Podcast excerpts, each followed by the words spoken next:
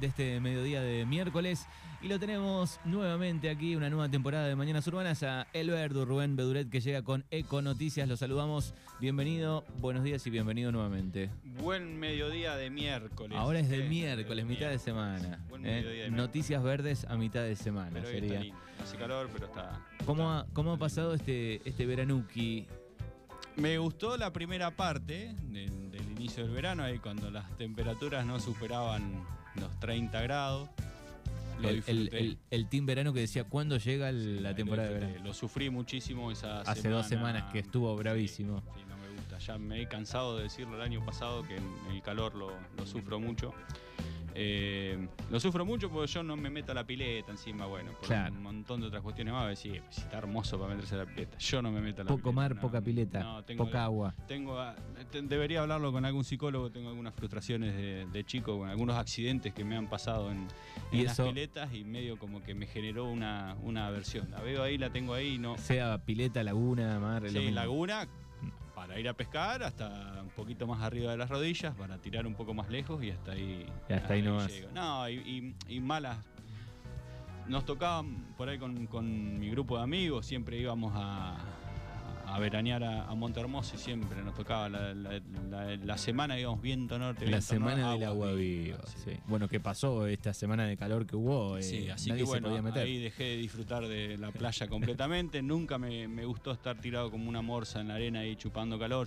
Yo siempre soy más de- montaña. De la montaña. O más bosque. Sí, sí, exactamente. Así que nada, por eso yo sufro mucho la, la- la temporada de, De, de- de más 35. Estoy disfrutando mucho que mañana da, un poco de lluvia y baja la temperatura otra vez, así que lo estoy esperando, estoy esperando. con- Bien, con ¿ha ido a pescar el señor Verduret? Poquito, en el verano poca pesca, probamos una vez de noche, hace poquito fuimos un día a la mañana temprano, ahora el fin de semana, fin de semana largo, pero nada, está saliendo chico, sale, pero... De a poquito va, arrancando la esperemos, temporada. ¿no? esperemos que ahora para la época en la que por ahí se arrima el, el grande, como yo siempre digo, yo estoy en busca de mi ballena blanca en, en la salada, así que bueno, esperando que, que en algún momento se, Se ve. se, se dé. Muy bien, excelente. Pero se disfruta como si se disfruta. La ida a pescar es mucho más que ir a, a tirar Sí, la sí. caña. Hay un grupo selecto de gente que dice, bueno, no, va solo a pescar, no se No. banca no pescar. No, y si no no- pesca se vuelve o se le corta el- la línea y dice, ya me enojo. No, no.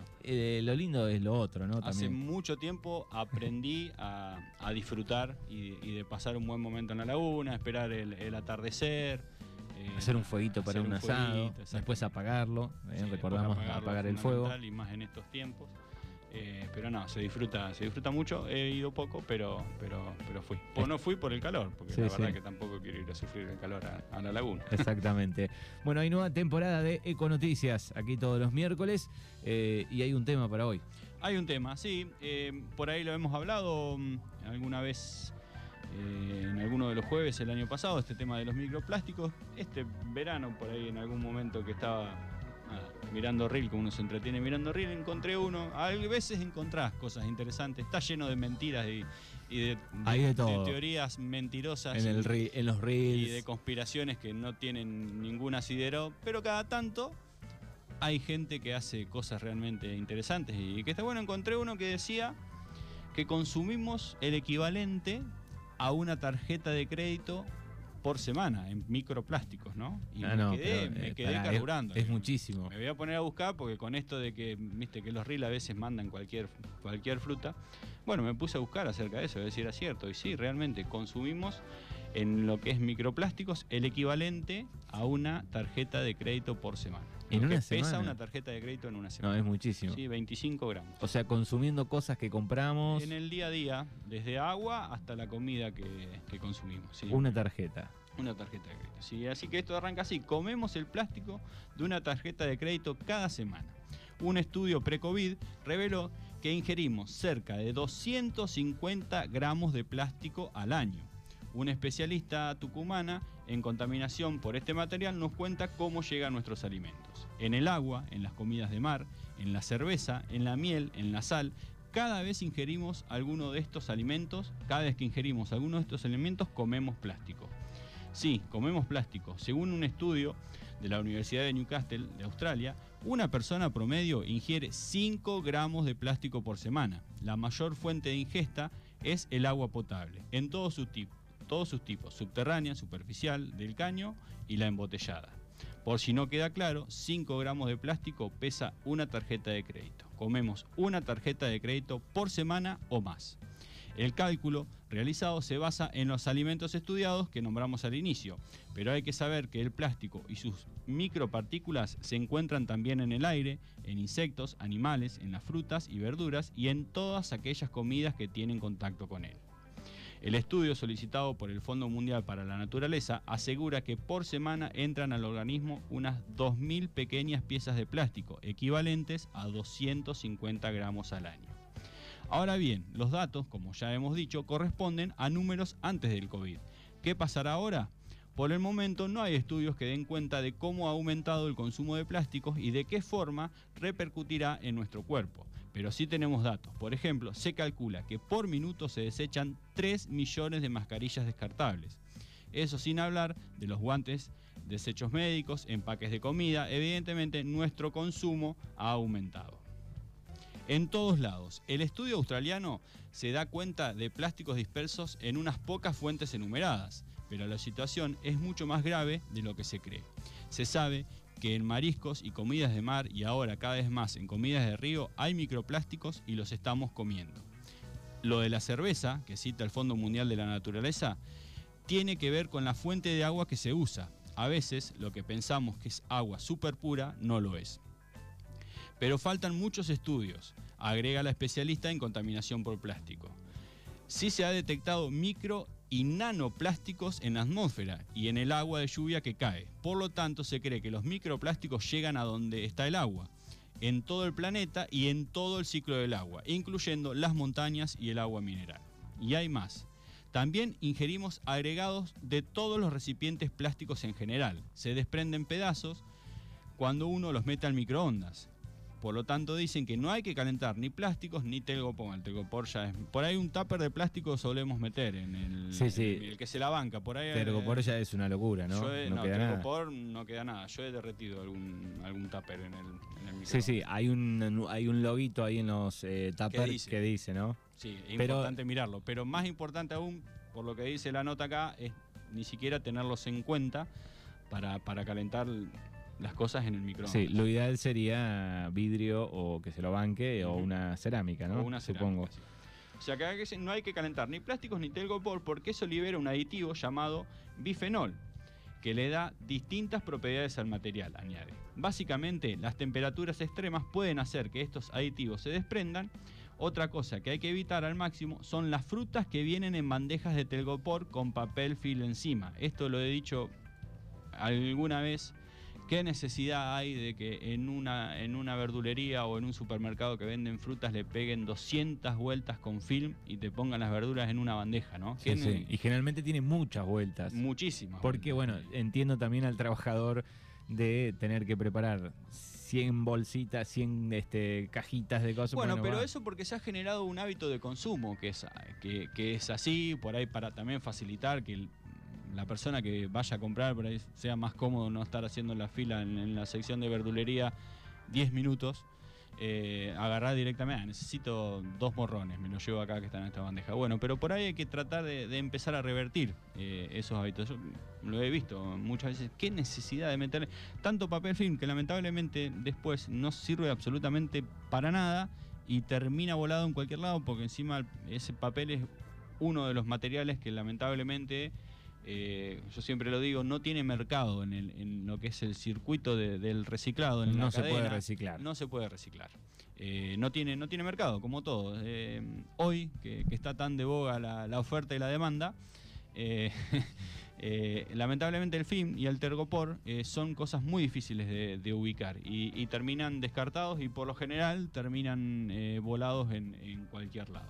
Así que bueno, hay estudios que están empezando eh, sobre cómo se mete el plástico en frutas y verduras. Es decir, si están entrando por las raíces de las napas algunas cositas que se van encontrando, pero nada para generalizar. Bueno, o sea que acá lo que habla es que se está investigando a ver si hablábamos de que los microplásticos abarcan todo el ciclo del agua, es que por ahí esas nanopartículas a partir de las cuales se forman las gotas de lluvia penetran a, la napa y después son absorbidas por, las raíces y terminan en los vegetales. Bueno, claro, es, que están avanzando en algunos estudios para determinar si realmente esto pasa a nivel masivo o hasta ahora es algún caso aislado, ¿no? Claro. Bueno, eh, estamos viendo, claro, que en la cadena de todos los alimentos se empieza a ver, ¿no? Sí, sí. Eh, estos microplásticos. Pero el número asusta igual, una tarjeta de crédito eh, por semana. Sí, y bueno, y por último, ¿qué podemos hacer? Si yo soy una persona X, no tengo poder para cambiar el sistema. Lo hemos hablado alguna vez que lo que debe cambiar es el sistema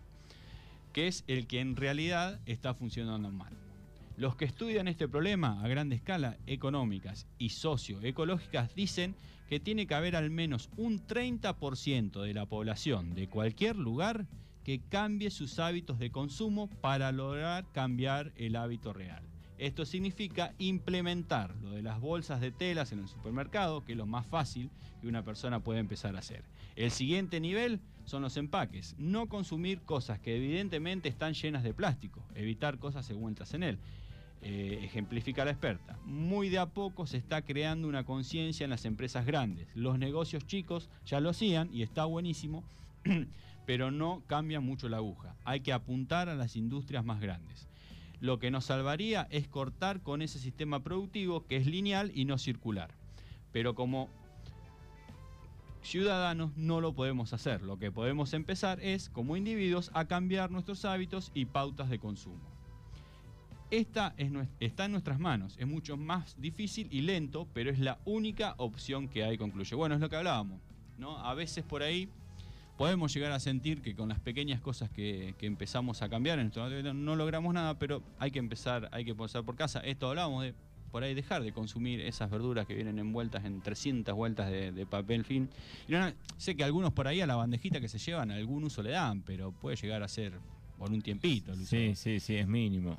El uso que le dan. Bueno, por ahí alguna vez también eh, hablábamos del de, tema de las verduras, que una vez se va a la verdulería y se agarra cinco bolsas distintas para llevar para llevarse verduras. Por ahí ver las verduras que se pueden que se pueden mezclar y después uno en casa las lava. Sí, sí, y, también este, llevar la, bolsa de tela y le podés, llevas dos, eh, una para los demás productos y dejas una de tela que veo gente que lo hace. Sí, porque por ahí puede pasar esa pequeña no digo contaminación, pero que se le pase el olor de los productos de limpieza a la, por ahí a la sí, pero llevas dos de tela, una para la verdulería. Exactamente. Y por ahí... yo veo gente que entrega la de tela y le, ponen todos los productos de verdulería ahí adentro. Sí, porque somos nosotros también como consumidores, justamente a lo que apunta acá el artículo, que por ahí desde el consumo somos los que podemos llegar a, hacer cambiar un poco la aguja y decir, che, no están consumiendo. Hoy por hoy, cuando hablamos justamente tanto de, se habla tanto de la oferta y la demanda y, y de que bajen los precios porque, porque no porque no compramos o nos moramos de hambre, ahí van a bajar los precios. Mm. Pero bueno, por ahí eh, el tema de, bueno, por ahí, más en nuestras localidades, que, a veces es mucho más fácil crear esta, esta conciencia, de decir, no, yo estas cosas no las empiezo, no las consumo, o la, voy a pedir, pero la voy a pedir que me, que me la den de otra manera. Y también se tiene que poner firme el, comerciante en todos lados, digo, bueno, no tengo bolsas de mm, plástico. Exacto, sí, que durante mucho tiempo eh, se pudo, por ahí hay algunos comercios nuevos que, que están con... Eh, aún habiendo una ordenanza vigente mm, con las bolsitas eh, la, bolsa camiseta, esa la clásica que se, puede utilizar. Hay muchos negocios que te dan una caja, sí. porque muchos tienen preparado. Yo voy al barrio, sí, sí, hay un montón que negocio y tienen cajas. Si no te llevaste bolsa, acá tenés una cajita, no dan bolsa. Pero bueno, por ahí lo que sí se, se sigue viendo es con el tema de lo que es el expendio de verduras. Por ahí eso de agarrarte cinco bolsas para llevar cinco frutas o verduras distintas por ahí, ver, che, esto me entra en una bolsa sola, lo voy pesando sí, individualmente. Salvo que, no sé, te lleves unos duraznos medios pasados y decís, bueno, no quiero que se revienten con los tomates. Tampoco uno pretende ser eh, extremista, pero siempre que exista la posibilidad de reducir, eh, lo que nosotros, la idea es que siempre que exista la posibilidad de reducir, hacerlo, por ahí empezar a crear eh, esos hábitos y bueno, parece que no, pero puede llegar a ser significativo el cambio que, empecemos a hacer. Bueno, y hay que ver después digo, ¿qué pasa con todo ese plástico en el organismo? ¿no? Eso es otro tema aparte. Lo habíamos hablado aquella vez. Yo había traído mm, eh, una nota de la que habíamos leído que todavía no estaba bien determinado qué efectos causaban esos microplásticos en nuestro, en nuestro organismo. Incluso recuerdo que hasta en las mamás lactantes se había detectado que los bebés eh, se encontraba eh, microplásticos, porque imagínense que son Cuando uno habla de- son diminutos, ¿no? uno no los, no los ve a, a simple vista. Hay que imaginarse que son microscópicos ese- esos plásticos. Son si de la familia de los ácaros. Claro, si tienen la capacidad de, de ser transportados por el viento, si tienen la capacidad de formar los núcleos de condensación de una gota, Claro. que estamos hablando de micrones, en un- algo que a simple vista no lo vamos a ver nunca, imagínense que todo eso a veces, acá habla de una parte que hasta incluso lo, lo inhalamos a los microplásticos, todavía no se ha avanzado por ahí en muchos estudios para determinar cuáles son las consecuencias que causa en nuestro organismo, que seguramente bien No. no, no nos hace. Hay que ver qué alcanza a ex- expulsar el cuerpo y otras deben quedar seguramente Exactamente, en nuestro organismo. Gracias Rubén y hasta el próximo miércoles. Hasta el próximo miércoles.